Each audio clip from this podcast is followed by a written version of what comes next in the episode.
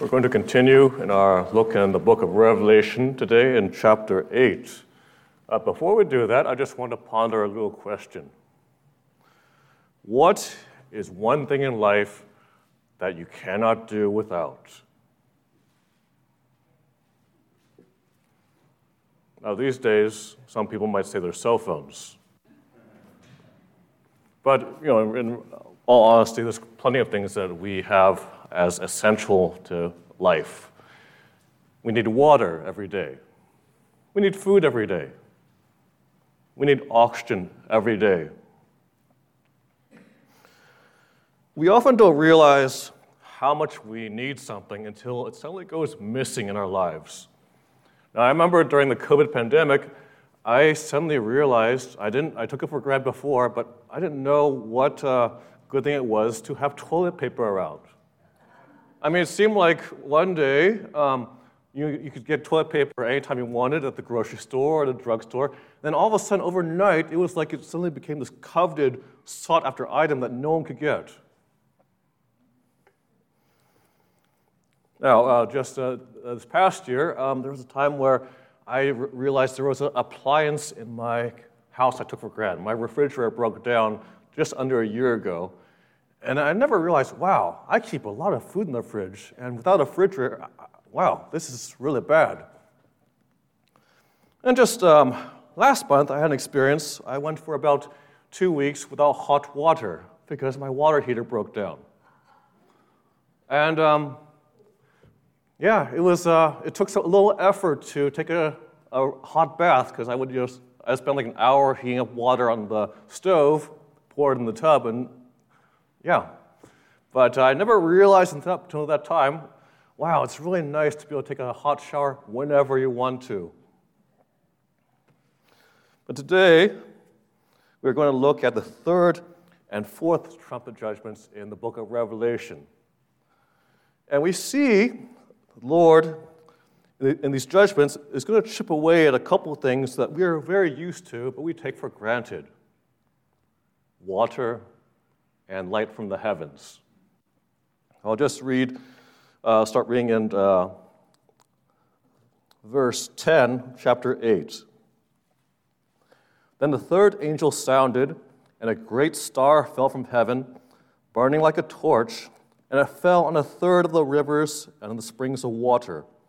The name of the star is Wormwood. A third of the waters became wormwood, and many men died from the water because it was made bitter.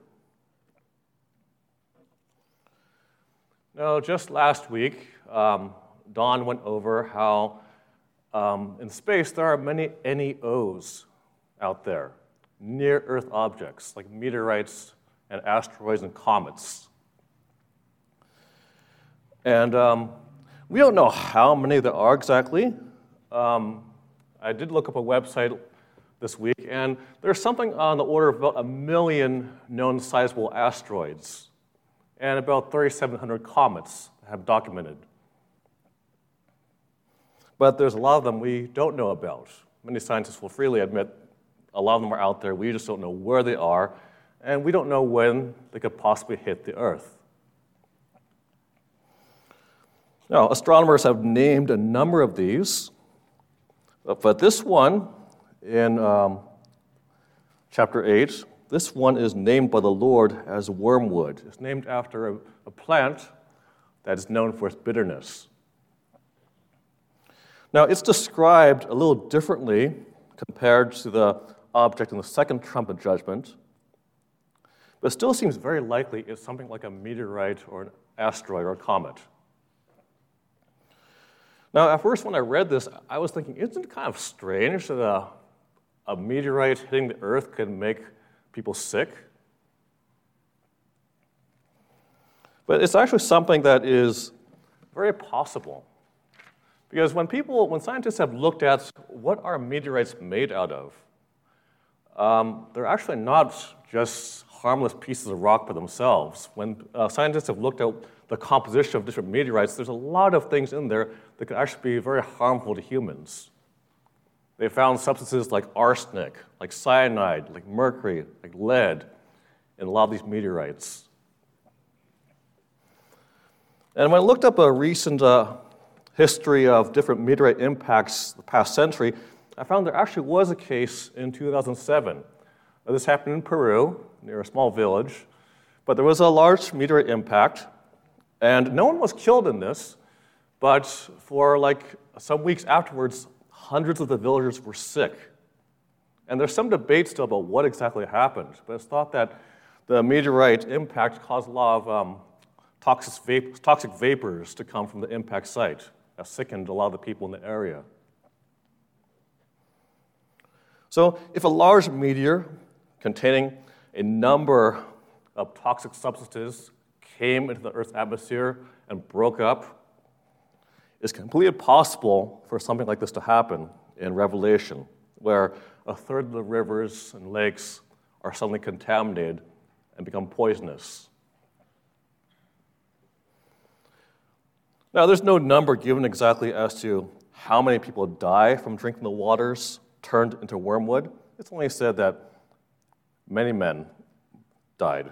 But I can say, I think we can assume it's probably at least in the order of millions.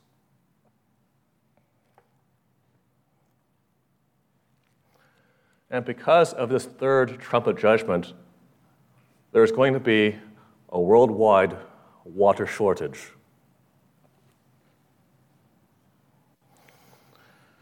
Now, I have to say, I don't think we really know what it's like to experience a water shortage in California. It's true. I mean, we are often told that California has had years of drought. I can remember growing up in Los Angeles, one time my family got a warning letter in the mail that we had used too much water during a time of rationing. But you know, I have never really known what it's like to worry about not having water. You know, any time of the day, I could just turn on my faucet and enjoy a cold drink of water from the tap. I can water my lawn anytime I want to. I could take a shower anytime I want to. Now, even in, the worst droughts in California, the government's never said to actually stop watering your grass. They just say, well, just limit how many times you do water it or what time of the day you do water it. But I decided to look up this week, you know, what are droughts like in other parts of the world? And when I looked this up, I realized in California, we really don't know what a drought's like. Now, just south of the border in Mexico, when there's a drought, if you turn the faucet on, you may not know whether water will come out or not. There are times in Mexico where um, people will wait in line for hours waiting for a delivery truck to deliver rationed water.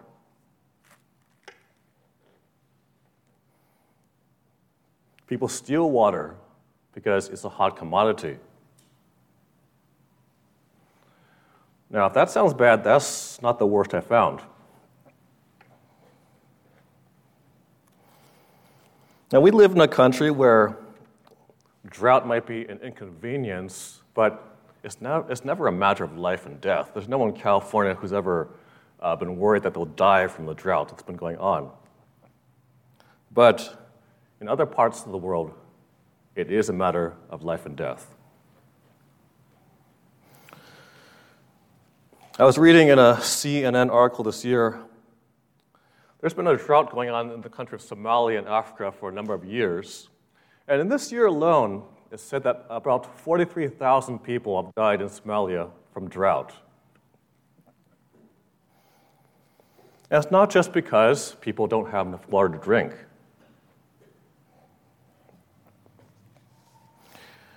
In a country where there's no drinkable water, there's also no food.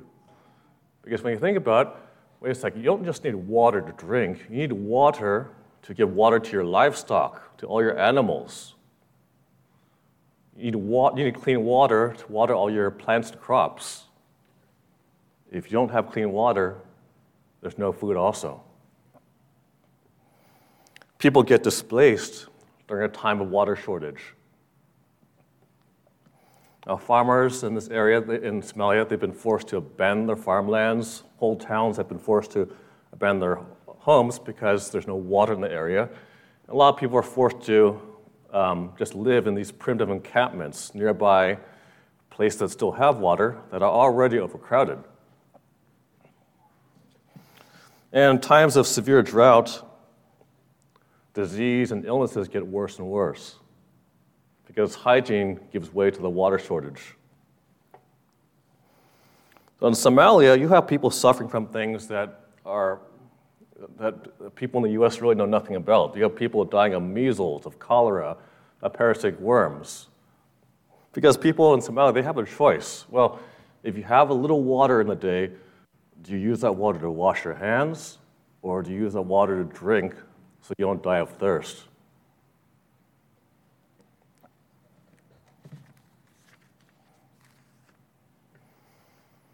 But as bad as the drought is in Somalia, this will not compare with what we see in this third trumpet judgment with a water shortage that occurs during the Great Tribulation.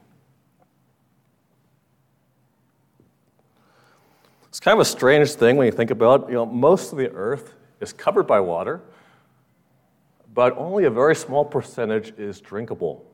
In fact, they think only about 3% of the water on the earth is something you can just drink from. And only about 1% of that is accessible in waters from uh, lakes and rivers. A lot of the drinkable water is maybe stored up in glaciers or underground water supplies.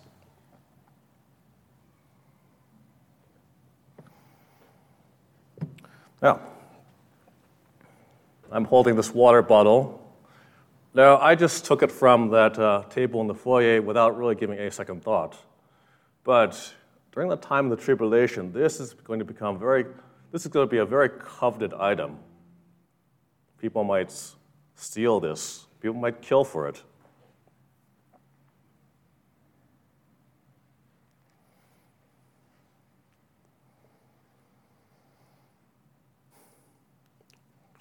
Go on to the next trumpet judgment in verse 12.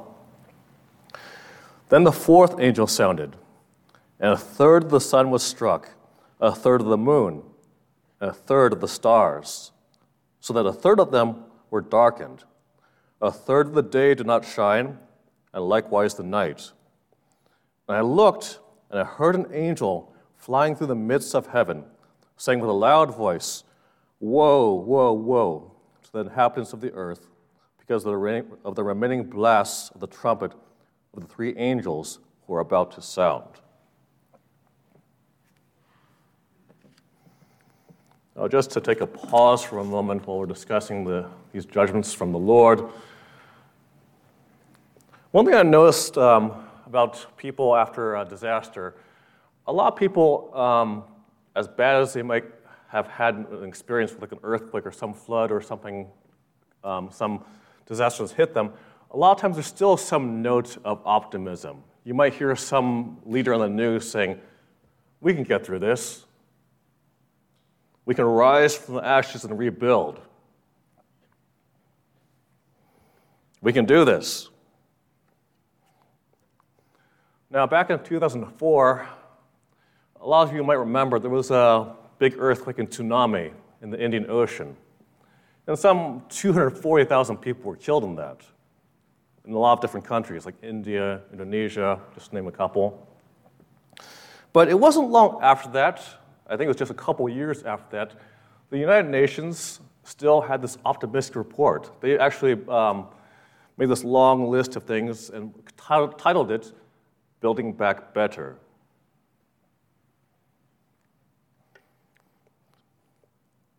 Now, earlier this year, too, there was a pretty devastating earthquake in the country of Turkey.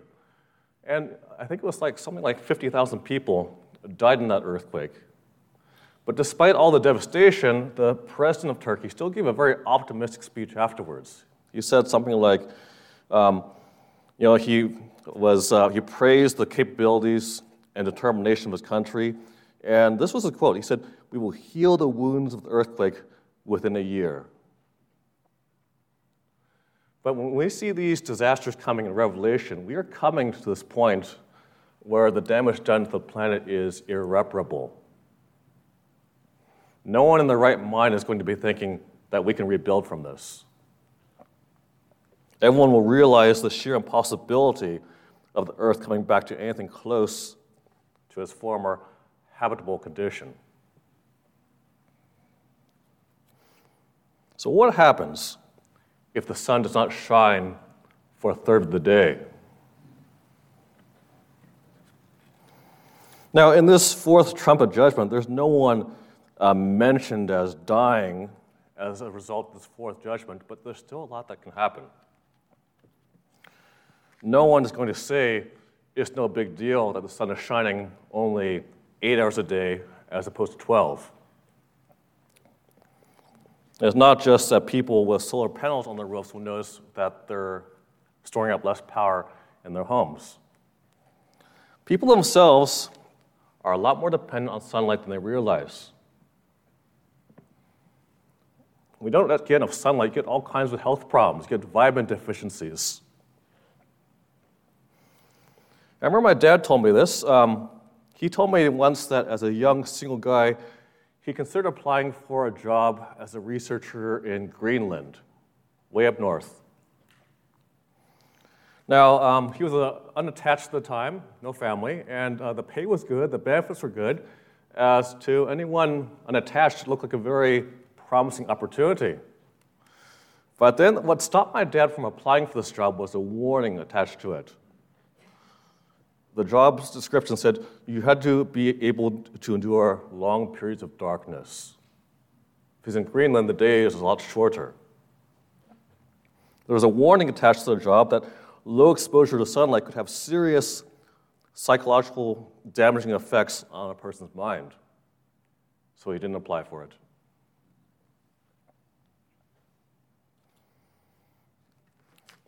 Now, we saw last week a third of the vegetation on the earth was burned up with the first trumpet judgment.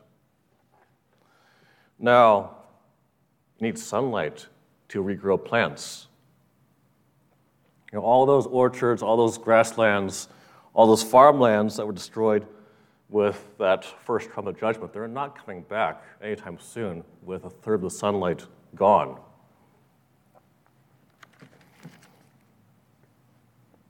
And not to mention, a lot of the water that's needed to um, take care of plants, that also went with the third, with the third trumpet judgment.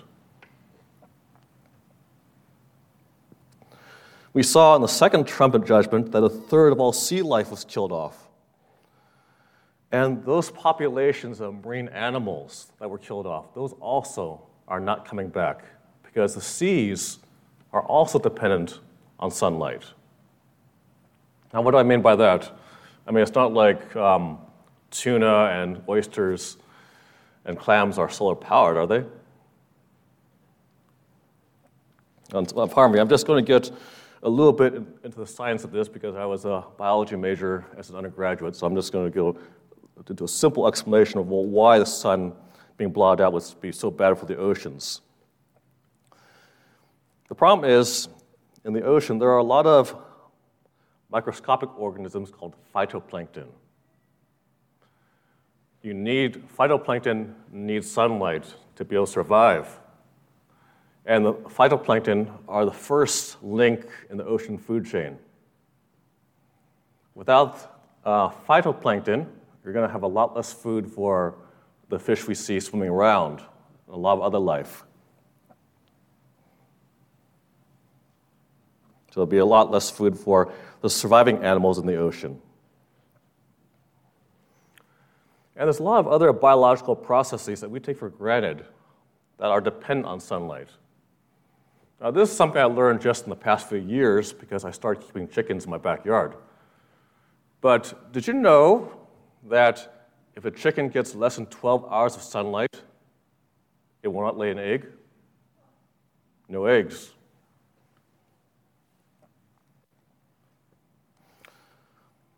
So food was already scarce during the tribulation. And back in Revelation chapter 6, Noah went over how there was a worldwide famine and the food prices were ridiculously high.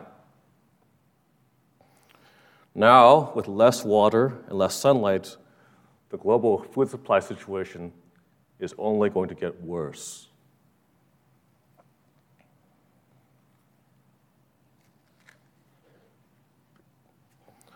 Now, as terrible as these judgments are, the Lord is actually still being merciful here. As you know, the, we see these judgments, and the question can come to your mind well, in all these judgments, why is the Lord only taking away a third of the vegetation? Why only a third of the sunlight? Why only a third of the marine animals? Why only a third of the fresh water? I mean, Lord, He's God, He's all powerful. He could take away everything.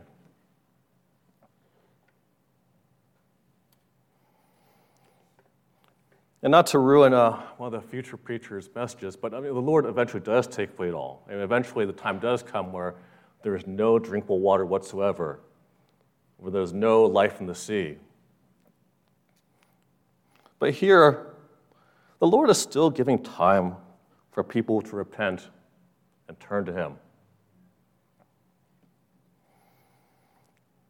In many ways, these trumpet judgments, they're, they're a warning still, because there's still worse to come. Because the angel in verse 13 said with a loud voice, Woe, woe, woe to the inhabitants of the earth, because the remaining blast of the trumpet the three angels were about to sound.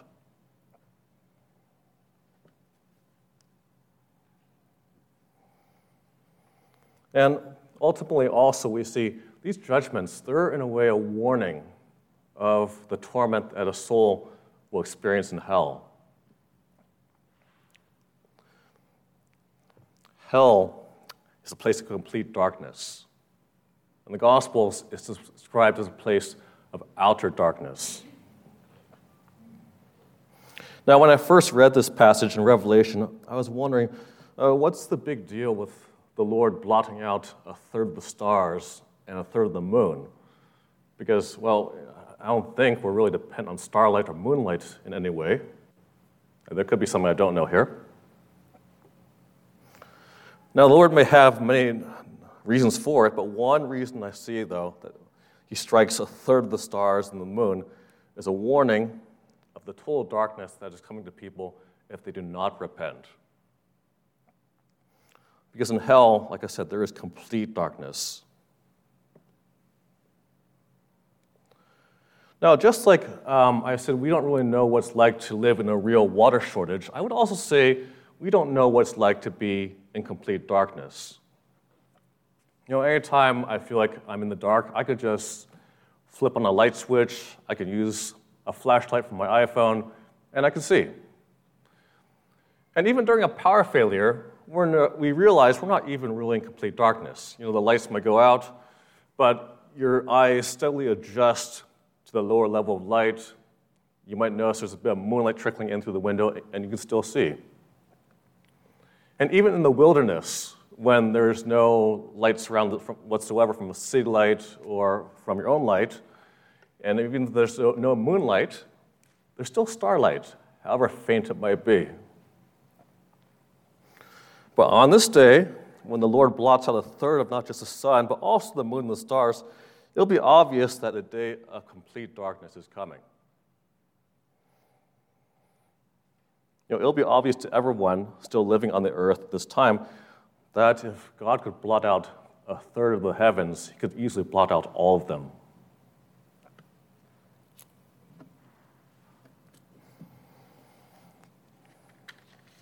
And hell is not just a very dark place, hell is also a very thirsty place.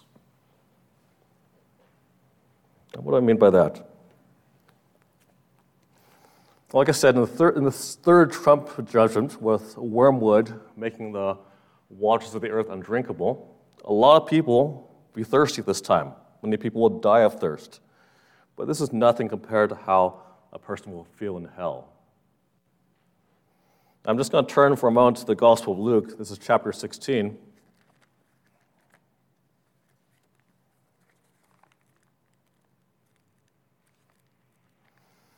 Now, we see here, this is an account uh, where the Lord Jesus talks about two men a poor beggar named Lazarus who went to heaven, and a nameless rich man who went to hell. I'll just read uh, verses 19 through 24 of chapter 16.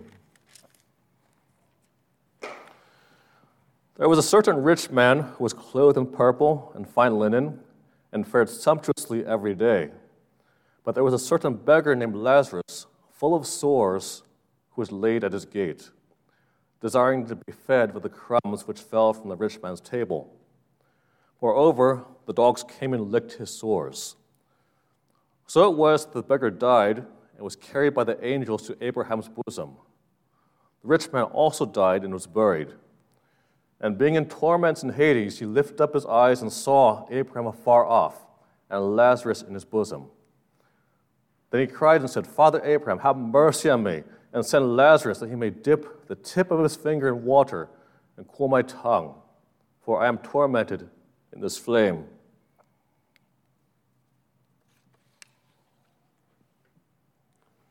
Now, all of us at some point in our lives, we've known what it's like to be thirsty. Maybe you've gone on a long run or exercised and your tongue is just sticking to the roof of your mouth because you're so dry. I remember when I had COVID earlier this year, I had this burning sore throat that I just wish could be relieved by something I could drink. But this rich man in hell, and he's still there at this very moment, he is in so much pain that to him, just having a moistened fingertip touch his tongue would be a relief to him.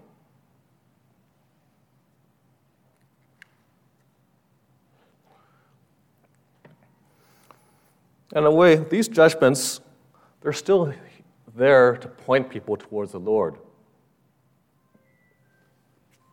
Is are you thirsty? Are you in darkness? There will be many people during the tribulation suffering from physical thirst and physical darkness, but spiritually they'll be suffering from these same problems too. And the Lord, in the scripture, says He's the solution to both these problems of thirst and darkness. The Lord Jesus once spoke with a woman, a Samaritan woman, who was thirsty and about to draw water from a well. And he said, Whoever drinks this water will thirst again. But whoever drinks of the water that I shall give him will never thirst. But the water that I shall give him will become in him a fountain of water springing up into everlasting life. That's in the Gospel of John.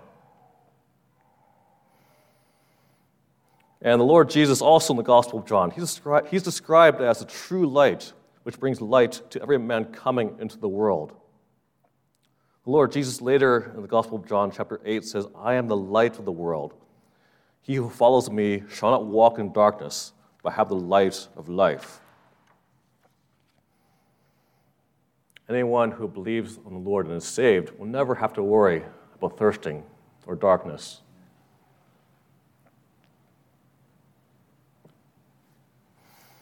So, as a believer in 2023, looking at these trumpet judgments, how do I apply this passage in my life?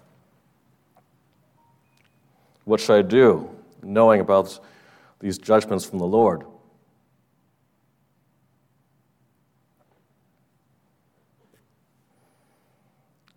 I'll give an illustration. In everyday life, when it's known that a disaster of some kind is coming, when they can, people give warnings. Now, I mentioned in 2004 there was a catastrophic earthquake and tsunami in the Indian Ocean. Now, after that, there was um, a lot that was done to make sure something like that would have as little chance of happening again, of taking people unawares. So, a lot of countries actually built tsunami warning systems so they would know when something like this could occur again. So, these days in a country like India, the country of India has like sensors on the surface of the ocean, on the bottom, to detect some earthquake that could cause a disaster on the scale again. But even with this technology, though, the amount of time given um, for warning is limited. Like if you're close to the epicenter of an earthquake, you might have only minutes to know about what's coming. But then if you're a little farther away, you might have a few hours' notice. You don't know.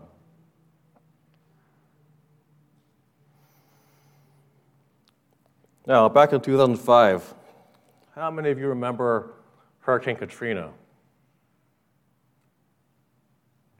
Just to fill in anyone who doesn't remember, in 2005, Louisiana was hit by Hurricane Katrina, and close to 2,000 people died in that hurricane, and there was billions of dollars in damage. There was a warning, however, issued by the National Weather Service on the day before the hurricane hit. There's a meteorologist who read this over the news. I'm just going to read actually what he delivered on Sunday, August 28th, 2005. So he broadcast this twice actually. Devastating damage expected. Hurricane Katrina, a most powerful hurricane with unprecedented strength, rivaling the intensity of Hurricane Camille of 1969. Most of the area will be uninhabitable for weeks, perhaps longer. At least one half of well constructed homes will have roof and wall failure. All gable roofs will fail, leaving those homes severely damaged or destroyed. The majority of industrial buildings will become non functional. Partial to complete wall and roof failure is expected. All wood frame low rising apartment buildings will be destroyed. Concrete block low rise apartments will sustain major damage, including some wall and roof failure. High rise office and apartment buildings will sway dangerously, a few to the point of total collapse. All windows will blow out. Airborne debris will be widespread and may include heavy items such as household appliances and even light vehicles. Sport utility vehicles and light trucks will be moved. The blown debris will create additional destruction. Persons, pets, and livestock exposed to the winds will face certain death if struck. Power outages will last for weeks, as most power poles will be down and transformers destroyed. Water shortages will make human suffering incredible by modern standards. The vast majority of native trees will be snapped or uprooted. Only the hardiest will remain standing, but be totally defoliated. Few crops will remain. Livestock left exposed to the winds will be killed. An inland hurricane wind warning is issued when sustained winds near hurricane force or frequent gusts at above hurricane force are certain within the next 12 to 24 hours. Once tropical storm or hurricane force winds onset, do not venture outside.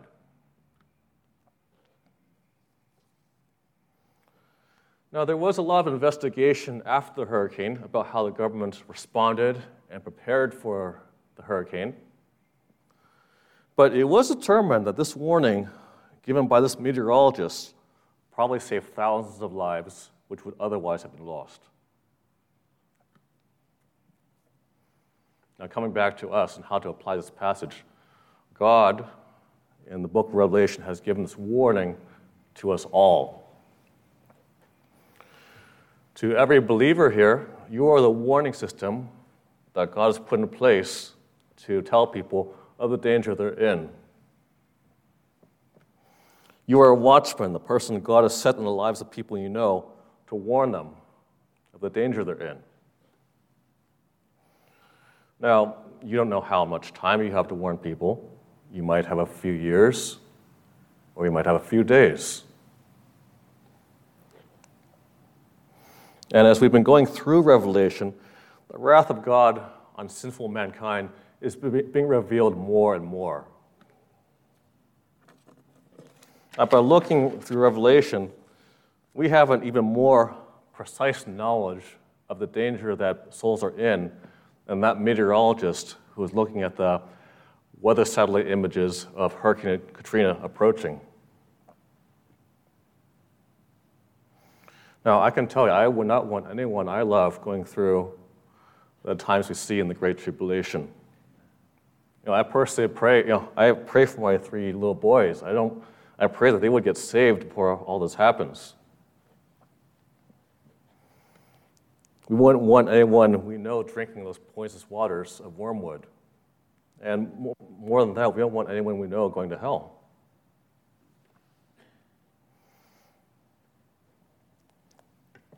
This is a time we need to be sharing the gospel with people. This is a time we need to pray for opportunities to be able to talk to people about what's in, in God's Word. No, I would I would challenge all of us this week. If Lord places a couple people on your hearts, pray for those two people. Pray that you would have some chance to share the word with them. Let's pray. Lord, we thank you for your word. Thank you for entrusting us with your gospel. Thank you for revealing your judgments in the book of Revelation. We pray for opportunities this week to warn people of the spiritual danger they're in.